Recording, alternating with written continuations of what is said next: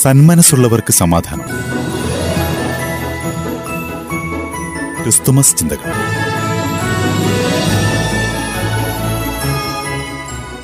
സന്ദേശം നൽകുന്നത് father Ajay തേക്കിലകാട്ടിൽ. Christmas ഒരു സദ്വാർത്തയാണ്. ദൂതൻ അവരോട് പറഞ്ഞു ഭയപ്പെടേണ്ട. ഇതാ സകല ജനത്തിനും വേണ്ടിയുള്ള വലിയ സന്തോഷത്തിന്റെ സദ്വാർത്ത ഞാൻ നിങ്ങളെ അറിയിക്കുന്നു. ലുക്കായുടെ സുവിശേഷം രണ്ടാം അധ്യായം പത്താം വാക്യം. ഈശോ ജനിച്ചത് ബദ്ലഹേമിലാണല്ലോ ബദ്ലഹേം നഗരത്തിന്റെ മതിലിനെ ആധാരമാക്കി ഈ പറഞ്ഞ കാര്യം നമുക്കൊന്ന് മനസ്സിലാക്കാം. ഈശോ ജനിച്ചത് ഒരു കാലിത്തൊഴുത്തിലാണെന്നാണ് ലൂക്ക സുവിശേഷകൻ വിവരിക്കുന്നത്.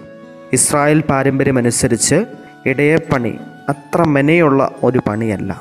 അതുകൊണ്ട് ഇടയന്മാരും അവരുമായി ബന്ധപ്പെട്ട ഇടങ്ങളും ഉയർന്ന നിലവാരത്തിൽ ജീവിക്കുന്ന ആളുകളുടെ ഇടയിൽ സ്വീകാര്യമായിരുന്നില്ല. കർത്താവ് തന്നെ തന്നെ ഇസ്രായേലിന്റെ ഇടയനെന്ന് വിശേഷിപ്പിക്കുന്ന വചനഭാഗങ്ങൾ പോലും അമർഷത്തോടെയാണ് ഇത്തരം ആളുകൾ സ്വീകരിച്ചിരിക്കുന്നത്. ഈശോ പറഞ്ഞത് ബദ്ലേ നഗരത്തിന്റെ അകത്തല്ല മറിച്ച് പുറത്താണ്.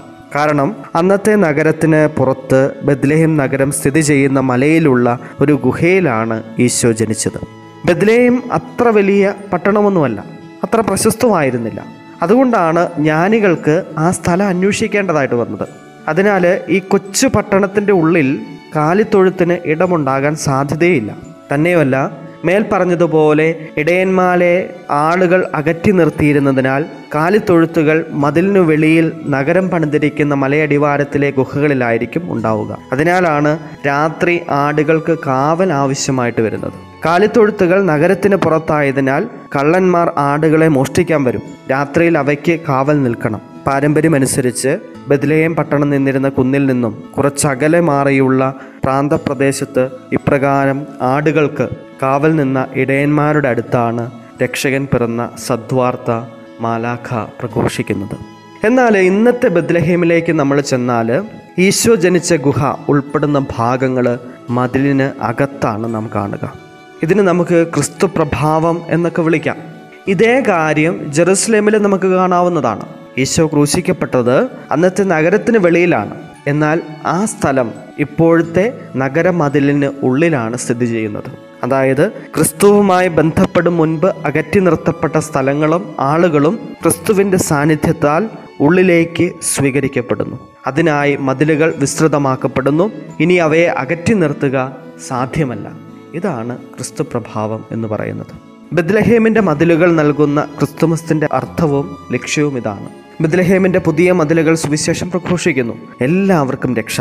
ഇതുവരെ മാറ്റി നിർത്തപ്പെട്ടവർക്ക് പോലും രക്ഷയിലേക്ക് സ്വാഗതം ലഭിക്കുന്ന ചരിത്ര സംഭവമാണ് ക്രിസ്തുമസ് എന്ന് പറയുന്നത്.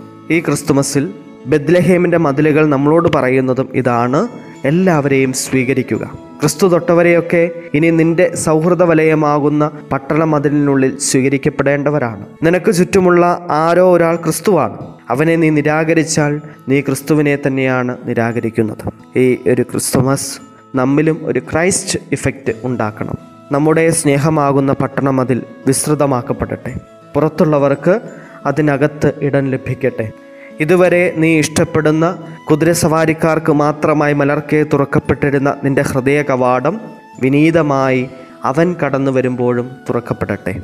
നമുക്കും ഒരു പുതിയ ബദ്ലഹേമാകാം അപരനെ സഹോദരനാക്കുന്നിടത്താണ് ക്രിസ്തുമസ് സമ്പൂർണമാകുന്നത്. എല്ലാവർക്കും ക്രിസ്തുമസിന്റെ മംഗളങ്ങൾ സ്നേഹപൂർവം നേരുന്നു. സന്ദേശം നൽകിയത് ഫാദർ അജയ് തേക്കിലകാട്ടിൽ. സന്മനസ്സുള്ളവർക്ക് സമാധാനം.